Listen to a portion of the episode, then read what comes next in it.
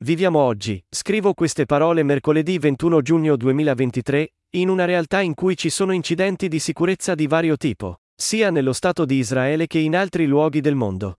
Quando una persona viene attaccata in un incidente del genere, come sappiamo, ci sono due possibili risposte. Una è, ovviamente, combattere con gli aggressori, e la seconda è scappare.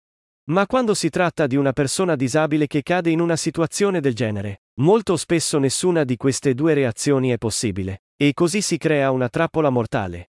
E c'è di più. In molti disabili l'invalidità fisica non consente al portatore di handicap di impugnare un'arma per legittima difesa.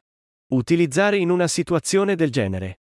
E partendo dal presupposto che un tale mezzo di protezione, se e quando sviluppato, potrebbe essere oggetto di abusi anche da parte di alcuni disabili, perché, contrariamente agli stimi accettati, una persona disabile non è sempre EAMP quote, povera e AMP quote, o una brava persona, e si dovrebbe anche pensare a stabilire quali persone disabili avranno diritto a ricevere o utilizzare tali misure protettive, e quali termini.